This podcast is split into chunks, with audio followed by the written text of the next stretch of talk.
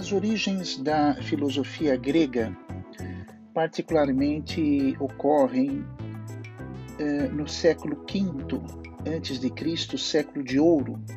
É um período muito propício em Atenas, a economia, a vida social e política, a eh, qualidade de vida dos habitantes da época, a cultura, as artes em geral, tudo ia de vento em polpa e é nesse cenário muito favorável que a filosofia grega surge, especificamente na pessoa e no pensamento do filósofo Sócrates, que é considerado o pai da filosofia, e não que antes dele não exercesse, né, não se praticasse o exercício filosófico. Né? Há outras fases que vão compor, que vão constituir a história da, da Grécia e de Atenas e já antes mesmo de Sócrates, ah, encontrávamos várias outras formas de expressões do pensamento, como por exemplo os pré-socráticos, como por exemplo os sofistas, ou até mesmo a mitologia grega era uma forma de se pensar a realidade. Mas, ah, de fato, filosofia no sentido estrito do termo, nós a teremos a partir do século V, que é o século de Sócrates, sequenciado pelo século IV, que é o século de Platão, e por fim, a tríade filosófica se encerra com Aristóteles no século III. Mas, quando tratamos das origens da, da filosofia no século V, três questões já se apresentavam ao povo ateniense e Sócrates traz sobre si a responsabilidade do questionamento, da indagação de três grandes áreas que também fazem parte da nossa vida, não é um atributo apenas da filosofia. A primeira das eh, questões que se apresentam, né, fundamentais, é em relação à nossa natureza. Né, de onde nós viemos, natureza no sentido da nossa origem, de onde nós viemos e para onde nós vamos, qual é a nossa natureza uh, original e qual é o nosso destino final. Isso tem sido uma investigação não apenas de Sócrates, mas de toda a filosofia ao longo da história da humanidade. Cada filósofo, cada corrente filosófica busca é, encontrar respostas mais ou menos é, que sejam satisfatórias ao nosso momento histórico e principalmente as nossas indagações de natureza existencial. A segunda categoria de perguntas que se apresentam para nós em relação às origens da filosofia é a ideia da felicidade.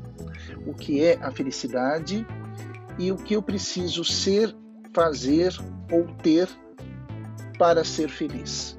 Embora o verbo ser anteceda o verbo ter felicidade, é muito é, interessante as são muito interessantes as uh, variantes que nós temos a respeito desse conceito. O que é a felicidade? Para você que me ouve, eu vou lhe dar alguns instantes de reflexão. O que é a felicidade para você? O que seria a felicidade para você? Do que você depende para ser feliz? Como alcançá-la? Pois bem, estas e outras questões também se apresentam na universalidade da reflexão filosófica, no bojo do questionamento filosófico. E a terceira grande questão que se apresenta é a natureza do homem, ou seja, quem nós somos. O que é o homem? Quem é esta pessoa que sou eu? Quem é esta pessoa que sou eu? Quem são as pessoas de fato com quem eu convivo? Você as conhece? Você as conhece satisfatoriamente bem? De que forma é possível ter certeza que nós conhecemos uma pessoa?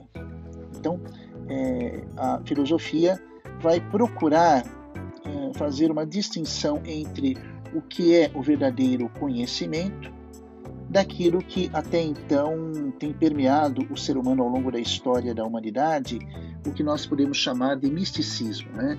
o que são crenças aleatórias, né? que os gregos chamavam de doxa, o que são convicções fugazes, o que é esse misticismo que muitas vezes permeia o modo de vida das pessoas e o que é verdadeiramente algo que eu possa considerar como um conhecimento filosófico. Pois bem, a filosofia vai me permitir criar um método de reflexão, de aprofundamento das questões e, principalmente, dentro do que nós já comentamos em aulas anteriores, capacitar né, o futuro profissional a ser um filósofo, uma filósofa no exercício da reflexão. Isto é, é muito interessante porque a partir do momento em que nós aprendemos de fato e verdadeiramente a pensar, né, a nossa visão de mundo se modifica, a nossa perspectiva da realidade muda profundamente. É uma mente reflexiva entende e procura entender o mundo mais aprofundadamente e não se deixa levar pelo vento das opiniões contrárias ou dos preconceitos ou das ideologias. E também é interessante quando estudamos a filosofia grega conhecer as fases que compuseram, que constituíram, que configuraram a filosofia a partir do século V. Então, podemos falar aí em alguns grandes momentos da história da filosofia, que começa com o período mitológico, que vai dos séculos 15, 14 antes de Cristo até o século VIII, também antes de Cristo. É o período mitológico, é um período religioso, é um período em que a mitologia, como forma de expressão religiosa, não somente dos atenienses, mas de todos os gregos e todas as cidades-estado, vão se desenvolver. Então, a mitologia é uma influência muito rica, muito presente que há no modo de pensar filosófico grego. Não que a filosofia seja mitologia, mas a primeira forma de pensar a realidade foi por meio da mitologia. E aí eu cito para você dois é, poetas gregos, Homero e Exildo, e é por meio deles, havia, é, claro, muitos outros poetas na época, mas é por meio deles que nos chegaram algumas obras que são o marco e a referência da mitologia. Homero é, escreveu Ilíada e também Odisseia, que nos dão a base da mitologia contemporânea. Ele era um poeta mais da cidade, dos centros urbanos, e Exildo era um poeta mais do interior, um homem do campo. Ele escreveu, eh, por exemplo, Teogonia e também um outro clássico da mitologia, O Trabalho e os Dias. Então, eh, nesses dois poetas, interessante, né? O poeta antecede o filósofo. Nós temos a primeira maneira de se pensar a realidade a partir da abstração. A segunda fase é considerada pré-socrática, e vai dos séculos VII, em que temos o nome de Pitágoras como excelência, como representatividade dos pré-socráticos, até mais ou menos o século VII inicia-se, século VI até o século V, vamos encontrar uma categoria de pensadores voltados mais para a tentativa de compreender a composição do universo, do que ele é feito, qual é a matéria-prima do universo. O que, que constitui a base da natureza, da physis.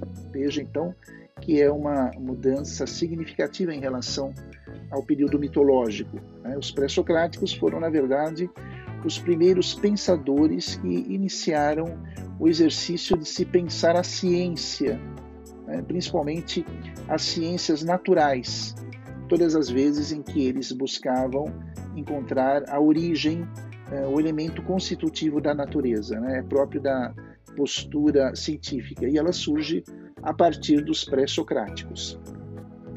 Em seguida, nós vamos ter o período de ouro, né? que é o período de Sócrates, Platão e Aristóteles. Essa fase é conhecida como o período áureo da filosofia ou o período clássico. Sócrates, Platão e Aristóteles, aí sim, três filósofos que fundaram e fundamentaram o modo das pessoas né, entenderem o Ocidente. Eu posso me fazer algumas perguntas, por exemplo, que ideia você faz das palavras alegria, honestidade, paixão, sinceridade, falsidade, medo, esperança. Eu não sei qual é o conceito que você vai me definir. Eu não sei a definição que você vai me dar, mas eu posso lhe garantir que a visão que você tem dessas palavras provém, sim, do modo ocidental de se pensar a realidade. Então, uh, Sócrates, Platão e Aristóteles, nós falaremos sobre uh, Platão e Aristóteles em outro momento no nosso aqui podcast, mas você já tem uma ideia desses filósofos. Em concomitância a eles surge, por volta do século VI, século V a.C., muitos eram contemporâneos do Sócrates, né, do filósofo, que foram sofistas. Os sofistas foram os primeiros professores a cobrarem pelas suas aulas em troca de um conhecimento que capacitasse, por exemplo, o filho do senador romano ou dos senadores atenienses para uh, um cargo na vida pública. Então, os sofistas foram os primeiros professores e pensadores, mas não chega a ser filósofo no termo exato do termo. E, finalmente, os três séculos finais da história da Grécia uh, vai ser caracterizado como um período de muitas uh, turbulências, e aí nós vamos ter o período pós-socrático, mais bem caracterizado como questões éticas sobre a felicidade. Mas isso é tema da nossa próxima conversa, né? O nascimento da, da filosofia a partir de uma concepção intitulada Paideia. Vamos lá e até a próxima oportunidade. Um abraço.